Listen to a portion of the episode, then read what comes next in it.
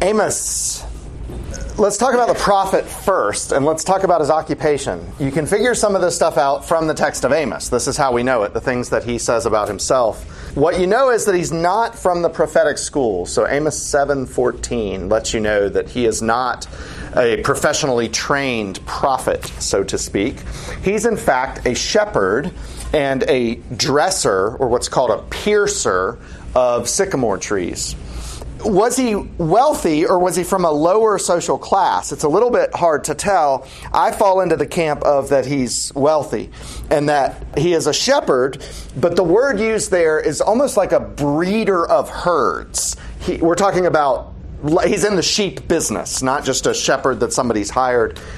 It, do, it doesn't change anything except perspective. When you have a, a, lower class person railing against the upper class, there is this little of, well, yeah, of course you would. You're jealous.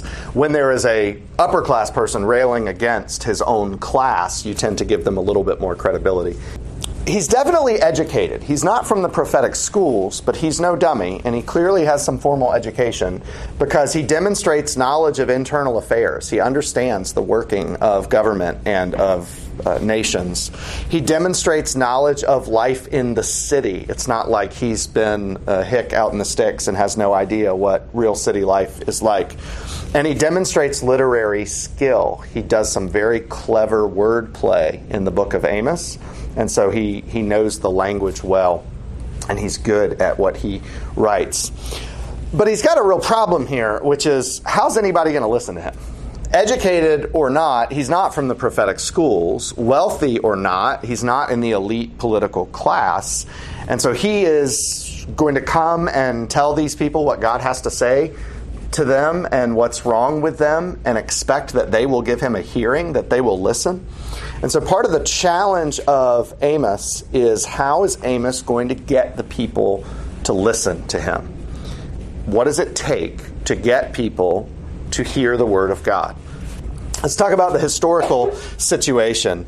Uh, probably somewhere 760 to 755 just based on who is who is king. So what do we know about this period of time? Well, it's actually a time of political stability. When we talked about Israel's history by and large, we talked about a lot of instability, unrest, a lot of being afraid of other nations coming in and making war with you, a lot of turmoil and turnover in leadership. This was a period of a lot of political stability. Jeroboam II and King Uzziah both reigned for a long time. There was no major foreign military threat right now, and it was a period of military expansion. In the southern kingdom, Uzziah built up a huge army and increased Judah's involvement in the production of goods and trades. In the northern kingdom, Jeroboam II came to the throne roughly the same time as Uzziah, and he restored a lot of the fallen territory uh, around Damascus.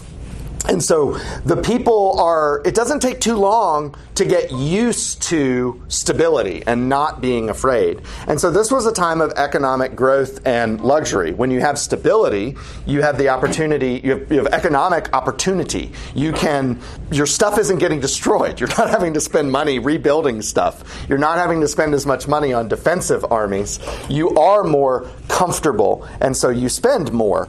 And there's uh, a lot of economic growth, and then there is exuberant luxury.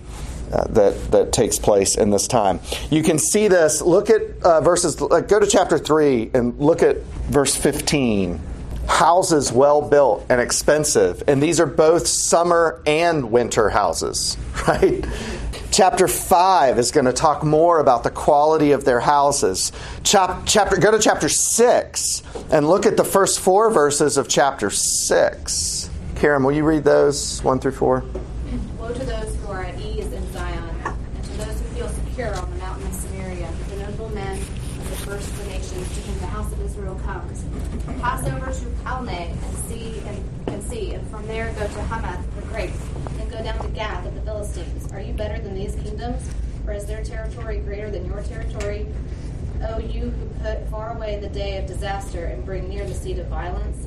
Woe to those who lie on the beds of ivory and stretch themselves out on their couches, and eat lambs from the flock and calves from the midst of the stall. who sing idle songs to the sound of the harp, and like David, invent for themselves instruments of music, who drink wine in bowls and anoint themselves with the finest oils, but are not grieved over the ruin of Joseph. So you can picture that, right?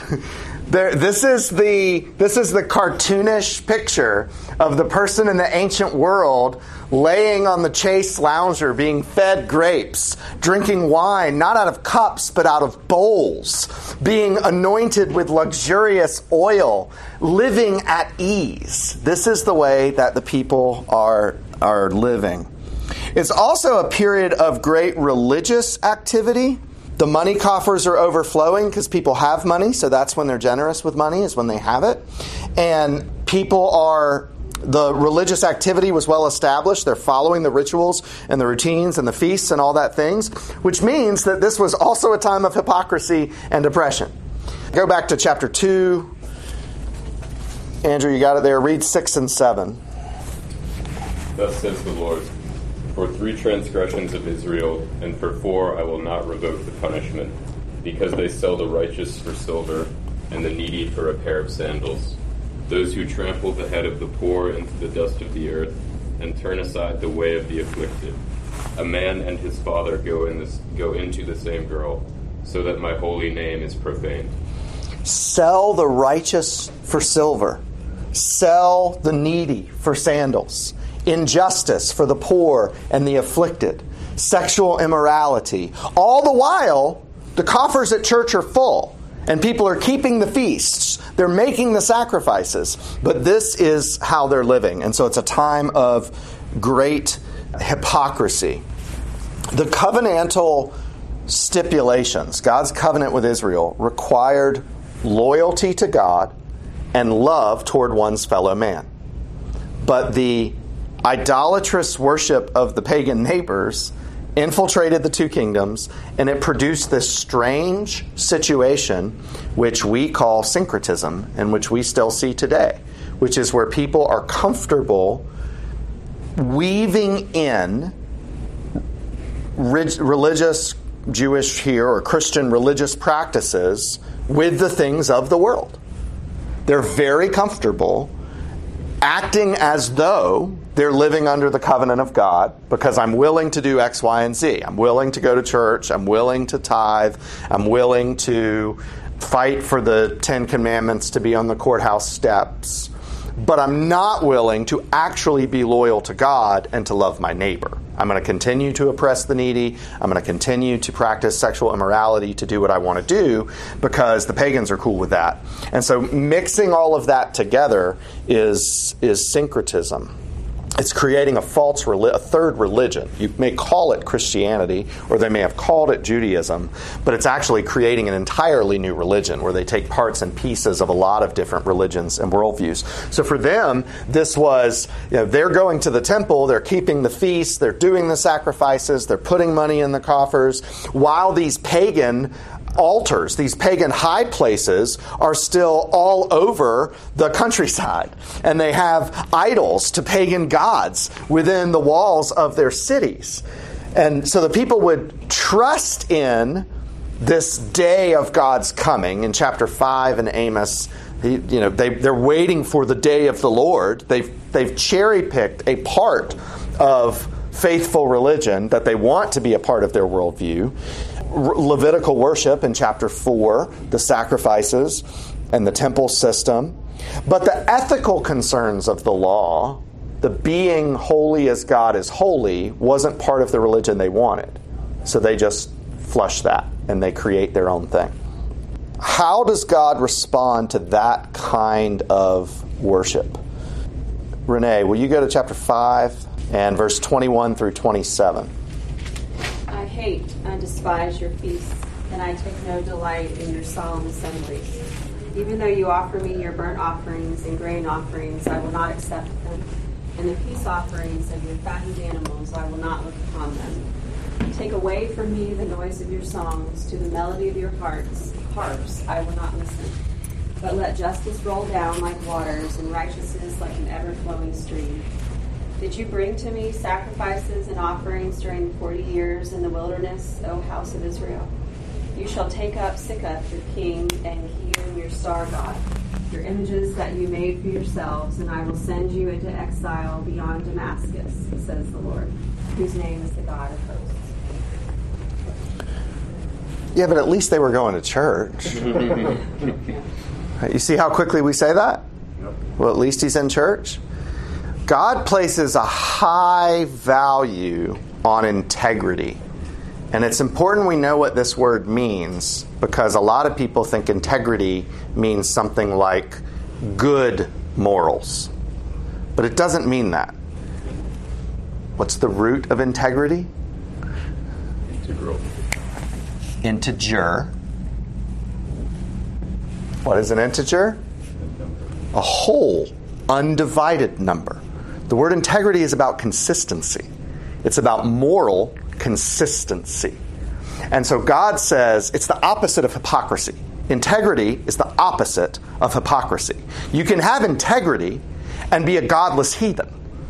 That might be better than what's happening here, which is the hypocrisy of claiming to be a follower of God and yet living without loyalty to God and without love of neighbor. How do you get that way? How did they get this way? Two things I think are jump out from the text of Amos. One is when you reject the word of God, it leads to a distorted view of life. When you reject the word of God, you don't understand anything rightly. And if you tried to build a worldview out of your own understanding, contra God's revelation, you're not going to end up with integrity. You're going to end up with hypocrisy, inconsistency. Hypocrisy is just the mean word for inconsistency, right? You, cannot have a clear view of life apart from God's revelation. And so if you tried to build a worldview that begins by rejecting the Word of God, this is where you're going to end up. And then the second is prosperity. Prosperity makes things harder. Prosperity is not bad. We should want prosperity.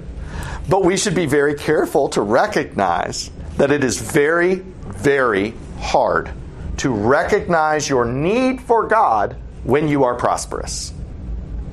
The things in which you are prospering what money is an obvious one, but another one is simply affirmation and satisfaction. If you're finding affirmation and satisfaction in godless things, it is very hard to realize that what you actually need is God. I am affirmed, I am happy, I am satisfied. What need do I have of God? And even if you have an intellectual awareness that you need to tip your cap to God, you're not going to be loyal and devoted to God, and so you're going to end up here with this hypocrisy, with this syncretism. Let's take the parts of God that are acceptable and inoffensive to me and blend those with the way I want to live. And what Amos warns us about in part is our temptation to do that in our lives or to look at that at others and say that that is immature religion or we want to put a nicer name on it than no, that's syncretism. that's not Christianity. Uh, the the sociologists at the University of North Carolina who studied religion in America over the last hundred or so years, or go back to Machen in the early 20th century, who looked at liberal Christianity and said, liberal Christianity is not the right name for it. It's not Christian. It's not Christianity. And then uh, the sociologist Christian Smith and others come along and do research more recently into what is the predominant religion of the American culture. People, even who go to church or who call themselves Christian, what's the dominant religion? And that's that phrase you've probably heard moralistic therapeutic deism. And I think those titles are important because they remind us it's not Christianity. It's not just a deficient version of Christianity or a baby version of Christianity, it's a different religion. And so in Amos, these people are not practicing immature faith in Yahweh. They're practicing a religion of their own making. And they took the stuff they wanted, the stuff they could tolerate, the stuff that made them feel good, from Judaism, and they created this new religion. So it's this hypocrisy, this combination of material prosperity and corruption that leads to religious compromise. That's what will bring about the end of the northern kingdom. As we were reading about this in other books and sermon series that we've done, the, the way that the kingdom will be conquered militarily, this is what God is bringing judgment on. This is what lays the groundwork for it. So, questions about the historical situation, the religious situation, kind of how they got that way.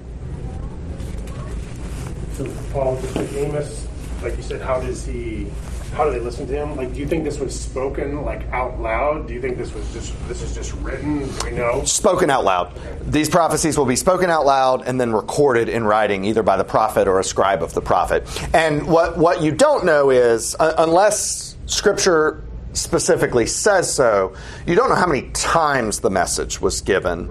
Normally, when it's written down, it's a summary a recapitulation of what the prophet said over the course of the prophet's ministry. So, unless the prophet is recounting a specific conversation in a specific moment, what we're getting in writing is the, the thrust, the, the cliff notes, and the unpacking, the executive summary of, of the prophet's message.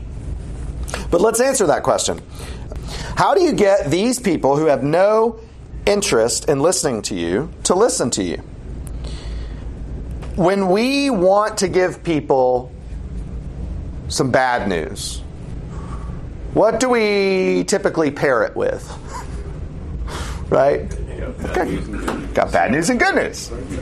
When we want to correct somebody, what do we typically pair it with? Praise. Praise, compliment, encouragement. So we're familiar with some of the kinds of things you may do to get heard. And what Amos does to get heard is very clever. He begins by pointing out the errors in Israel's neighbors, in their enemies. Let's talk about what they're doing wrong. Because you can imagine people are very quick to get on board with criticizing others. So it does two things. One, it kind of perks their ears up. Oh, what, what, what are they doing? And then, two, it removes the opportunity for defensiveness because there's no way the hearer is going to come to the defense of their neighboring enemy. They're going to pile on, if anything. And so it removes that opportunity for, well, I'm not sure that you have all the facts of the situation, which is exactly what happens when you try to oppose somebody directly. If I had a map, what I would show you is he starts with an oracle against Damascus, which is Syria. That is to the northeast of Jerusalem. And then he goes to the Philistines, which are southwest of Jerusalem. And then he goes to Tyre, which is north, closer to Israel than, uh, than Damascus. Then he goes to Edom, which is the southeast, there over by the Dead Sea. Then he goes to Ammon, which is northeast of the Dead Sea. And then he goes to Moab, which is east of the De- Dead Sea. And what he does is he basically draws a circle on the map, if you connect all these points with Jerusalem in the middle. And he says, let's talk about everybody around you. Let's talk about all their problems and the things that they have done wrong. So, first comes the prophecy against the nations. This is from chapter 1, verse 3 to chapter 2, verse 3. He judges these nations based on their war crimes, their cruelty, their inhumane treatment. Uh, Justin, will you read chapter 1, 9? Read verse 9 first, and then 11 and 12. Thus says the Lord For three transgressions of Tyre, and for four I will not revoke the punishment because they delivered up a whole people to Edom and did not remember the covenant of brotherhood. So I will send a fire upon Teman, and it shall devour the strongholds of Bozrah. Thus says the Lord, for three transgressions of the Ammonites, and for four I will not revoke the punishment, because they have ripped open pregnant women in Gilead, that they might enlarge their border. War crimes. They ripped open the women in Gilead that they might enlarge their border. They uh, before that verses uh, 9, 11 and 12 are about breaking treaties. So it's easy to get people on board with recognizing the evil of their neighbors when their neighbors have done stuff like this. It's not like he's bringing up fake issues here. These are real things that he's calling their attention to their violation of treaties and their atrocities, their inhumane treatment. They are judged not against their covenant with God, because God doesn't have a covenant with them. They're judged against the light that is given to all men, the moral consciousness that all people have where you, you know that's wrong. You know everything he just read is wrong. You can't do those things. Um, and so that's the basis on which they're judged. But then comes the judgment against Judah. So this is chapter 2, 4, and 5. Somebody read this. Crystal, can you read 2, 4, and 5? Thus says the Lord, for three transgressions of Judah, and for four, I will not revoke the punishment, because they have rejected the law of the Lord, and have not kept his statutes. But their lies have led them astray, those after which their fathers walked. So I will send a fire upon Judah, and it shall devour the strongholds of Jerusalem. You say six. So, on what basis were the nations judged? The light that's common to all people. On what basis was Judah judged? Special revelation. Because they've despised the law of God. They despise the law of God. The special revelation God gave, they set it aside. They don't want to build their life around it. They have more light than the nations. And so they are judged on the statutes that God had given them. They are judged more harshly. We're still in chapter 2. Now, 6 through 16, we're going to talk about two besetting sins of Israel. The two crimes that come out are 6 through 8. Matt? Uh, Thus says the Lord, for three transgressions of Israel, and for four, I will not revoke the punishment, because they sell the righteous for silver, and the needy for a pair of sandals. Those who trample the head of the poor into the dust of the earth, and turn aside the way of the afflicted. A man and his father go into the same girl, so that my holy name is profaned.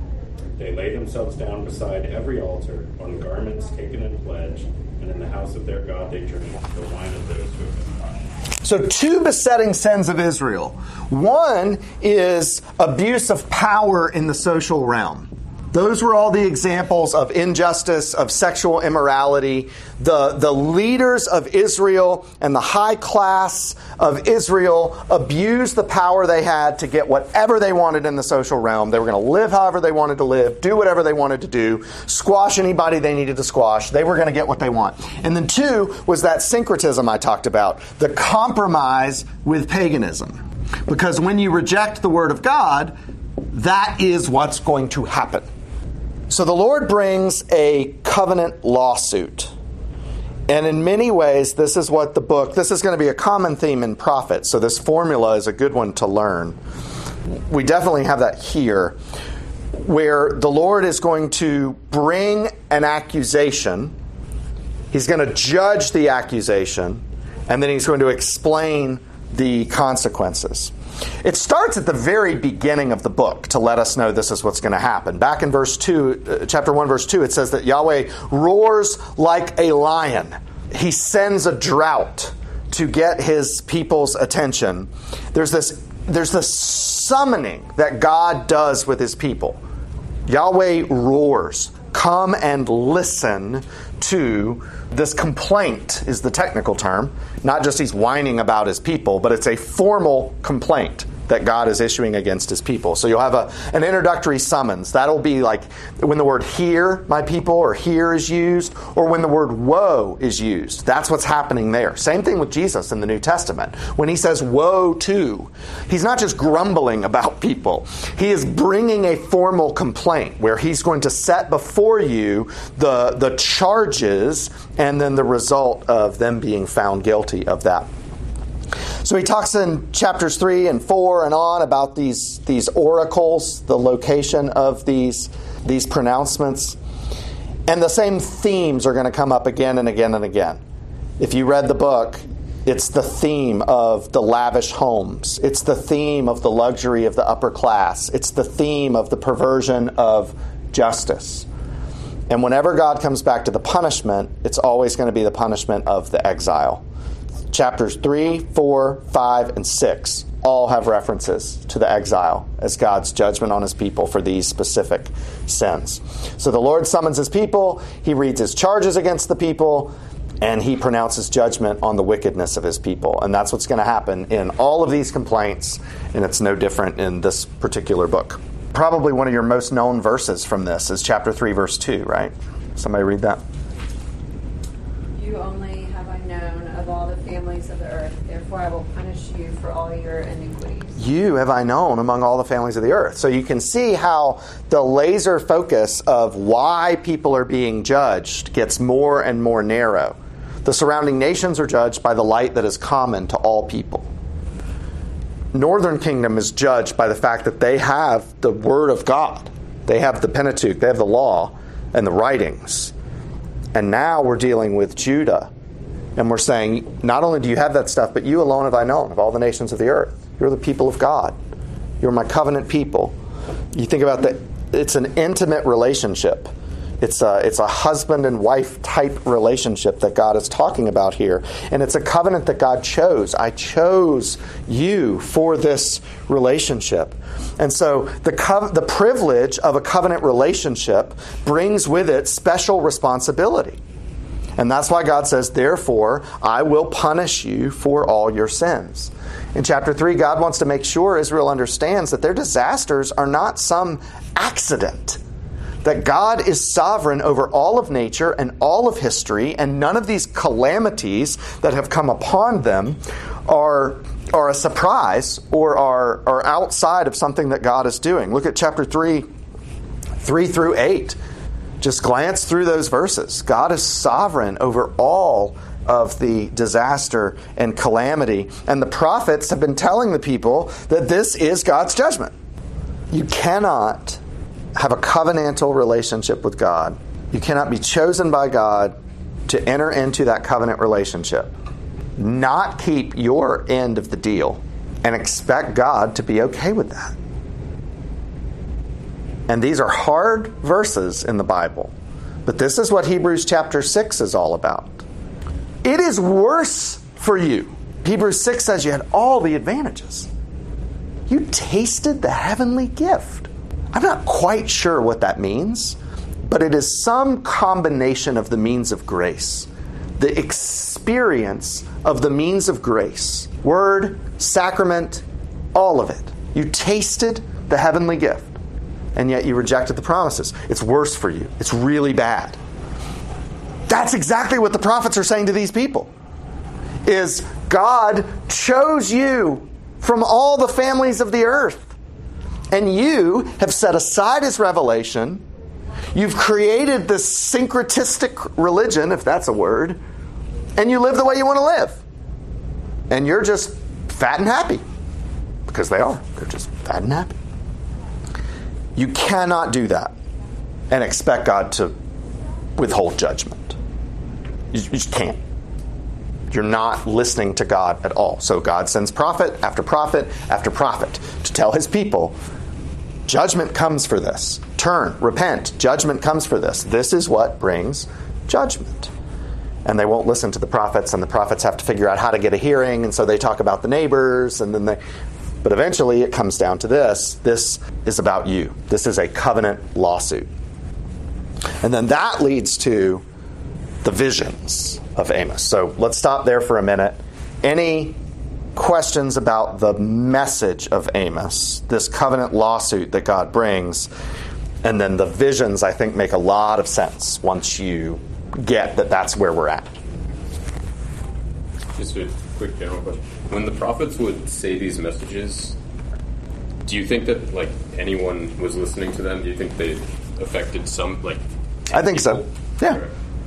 The Word of God. Now, the Word of God can also accomplish the purpose for which it was sent in judgment, but it's hard for me to imagine that there were no remnant yeah. hearing this and responding to it among the people of God.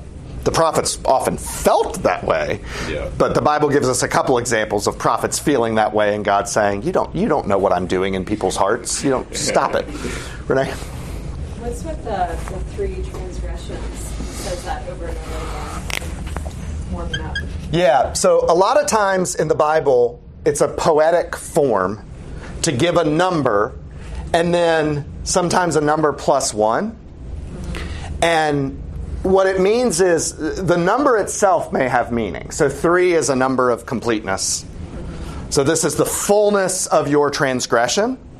And then when it does plus one, it's even more than full.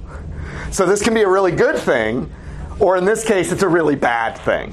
So this is the completeness of your covenant violation, and it's even more than that. You are so much worse than even the completeness. It's like he's saying, I've waited as long as I possibly. Yeah, and God, you know, you'll read in the Proverbs six things I have hated, seven I have despised. That's that model. This plus one. It would have been enough, good or bad, it would have been enough with the first number, and I'm showing you it's more than enough. But uh, and a lot of numbers 3, 6, 7, 12, and then every multiple thereof has poetic meaning in Hebrew. 1,000. Sorry, I should have added 1,000 to that. That's an important number. So then when you when you get to the visions, which admittedly are weird, they're especially weird for us. This is a type of literature that we don't do very much. The visions have one purpose, which is to show the inevitability and the finality of this judgment. That if you do not turn back, this judgment is inevitable and it is final. So you have five visions of judgment in Amos, and then this little section in between from a little bit in chapter 7 and a little bit in chapter 8 that are non visionary material. So you have visions 1 through 3, that's chapter 7, 1 through 9, first three visions. Then you have some non visionary. Then you have visions 4, more non visionary, and then the fifth. So let's talk about the five visions. All right, vision 1. This is chapter 7, 1 through 3. Somebody, Justin, will you read 7, 1 through 3? This is what the Lord God showed me. Behold, he was forming locusts when the latter growth was just beginning to sprout. And behold, it was the latter growth after the king's mowings. When they had finished eating the grass of the land, I said, O Lord God, please forgive. How can Jacob stand? He is so small. The Lord relented concerning this. It shall not be, said the Lord. All right, so vision 1, the locusts. The pattern is it describes an event of judgment, these locusts, and then Amos pleads with God to forgive the people, and the judgment is withdrawn. There's no explanation. The judgment is withdrawn. Doesn't happen. All right, vision 2. Somebody uh, read 4 through 6. This is what the Lord God showed me. Behold, the Lord God was calling for a judgment by fire, and it devoured the great deep and was eating up the land. Then I said, O Lord God, please cease. How can Jacob stand? He is so small. The Lord relented concerning this. This also shall not be, said the Lord God. Same pattern as the locusts. There's a vision of a judgment. Amos pleads with God to stop. The judgment is withdrawn, and there's no explanation for it. Now, this one is fabulously ironic. What's the irony of Amos's plea to God in this judgment? We're so small. We're so weak, right? He recognizes that they are nothing compared to God. And what does Judah think? We're everything. We're totally fine. We're rich, we're strong, we have no enemies, we got this. And the prophet who sees things clearly says, Lord, we are so small. If you send a judgment of fire, we would be doomed. All right, what do locusts and fire have in common? Destruction. They're all consuming, they leave nothing behind. The judgment that is threatened will be total. This is the judgment that God is sending. It will be total. And you think about how that compares to what the people of God believed. Think about how the people would interpret a threat of judgment that doesn't materialize. Do they think about the middle part where the prophet pleaded on their behalf and God was merciful in withdrawing his judgment? No. They think you're chicken little, claiming that the sky is falling, and we told you we're just fine, nothing bad's going to happen to us. So now we have two of these. Vision three, uh, seven, seven through nine. Renee, will you read seven, seven through nine? This is what he showed me. Behold, the Lord was standing beside a wall built with a plumb line, with a plumb line in his hand. And the Lord said to me, Amos, what do you see? And I said, A plumb line. Then the Lord said, Behold, I am setting a plumb line in the midst of my people Israel. I will never again pass by them. The high places of Isaac shall be made desolate, and the sanctuaries of Israel shall be laid waste. And I will rise against the house of Jeroboam with the sword. So we describe a thing. There's a wall with a plumb line, just like there was a fire, just like there was locusts. And then there's some dialogue between God and the prophet. It's not just Amos pleading, it's some understanding, some explanation. And then there is no relenting. He does not relent from this disaster. There is no forgiveness. Why doesn't God relent from the disaster, from the judgment of this vision? What's different about this vision from the first two? The plumb line. God gives a standard by which they are to be judged. That's what a plumb line is. It is the straight line that shows you how to build the wall according to the standard. And so God has given his people the plumb the moral religious plumb line. Here is how you are to live according to my standard. The people have rejected that standard. And so as God explains, I've given this plumb line, there is no mercy. There is no forgiveness here because the people have utterly rejected it. God shows Amos for himself. Amos the prophet is getting a vision of the plumb line, God's standard, and Israel's crooked stick. And God is saying, This is why the judgment will come. This is why they cannot be spared. They don't line up. Vision 4. Somebody read. That is 8 something. Uh, 1 through 3. This is what the Lord God showed me. Behold, a basket of summer fruit. And he said, Amos, what do you see? And I said, A basket of summer fruit. And the Lord said to me, The end has come upon my people Israel. I will never pass by them. I will never again pass by them. The songs of the temple shall become wailings in that day, declares the Lord. So many dead bodies, they are thrown everywhere. Silence. Whoa. Right? It's the same in many ways as the last vision. What these two visions have in common is a divine response that there will not be forgiveness, and then they have a similar dialogue structure between God and the prophet that gives us the explanation for what's happening. So he describes a thing, a basket of summer fruit, there's some dialogue, and then we're given the explanation, which is this is the end. It's not coming. The wordplay here in Hebrew is that the word summer fruit is like one flick of the tongue away from the word the word end, E N D. And so it's Amos is playing on words here that the basket represents the end. Uh, this is the final warning of judgment that is coming against God's people. Then you get preparation for judgment. This is the non visionary material I mentioned. It's verses 4 through 14, and we don't have time to go through all of it, but there's an earthquake, there's an eclipse. The Lord is preparing his people for what's coming, and I do need somebody to read verse 11, 8 11. Behold, the days are coming, declares the Lord God, when I will send a famine on the land, not a famine of bread, nor a thirst for water, but of hearing the words of the Lord. The final withdrawal of the Lord of God of the word of God. God takes his word away from his people. Now, Christologically, if you don't see this as the three, four hundred year silence before John the Baptist, where God doesn't speak to his people before he sends Christ, and then the the destruction of Jerusalem in AD 70 when they direct I mean this is what God is saying is you rely on the physical presence of my word. As long as I'm still talking to you, sending prophets, as long as you still have the temple where you can do your sacrifices, the parts of the religion that you can tolerate, then God is still with us. And what God is going to do is go silent. He's going to go silent on them. The word will be withdrawn. So then we get the final vision. Somebody read 9, 1 through 4.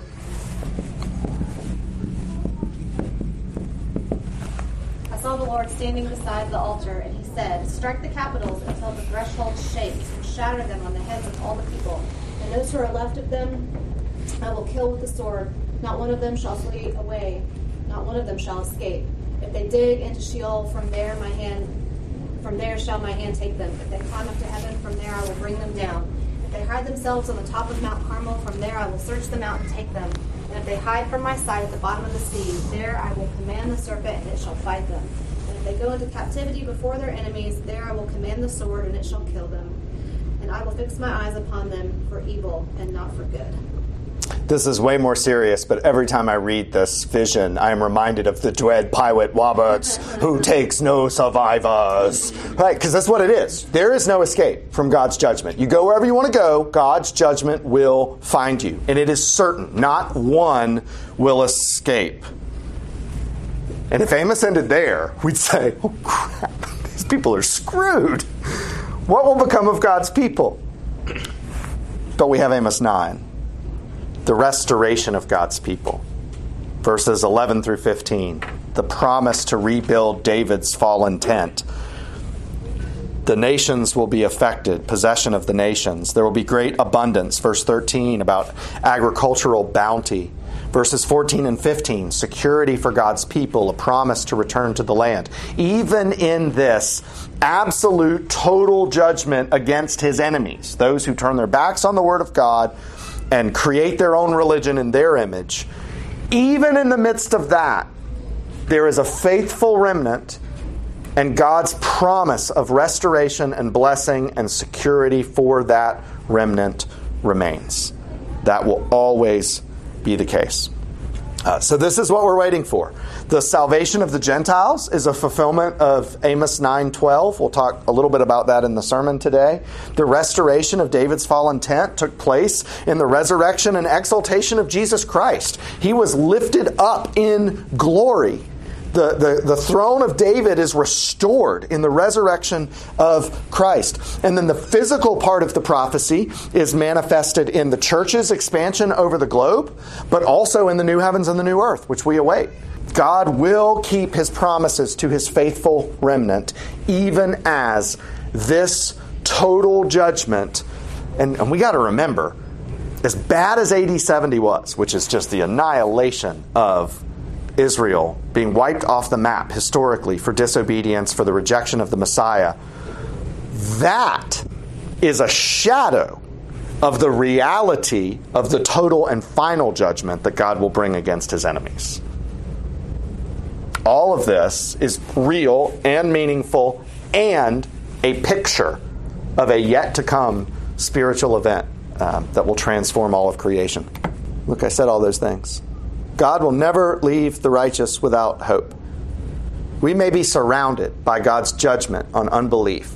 We may experience the pain of being near the consequences of unbelief. Like it may actually affect us, not just it makes us sad, it may actually make our lives harder. As God pours out judgment, it, it has a splash and sprinkle effect too on the people around it. But God will never leave the righteous without hope.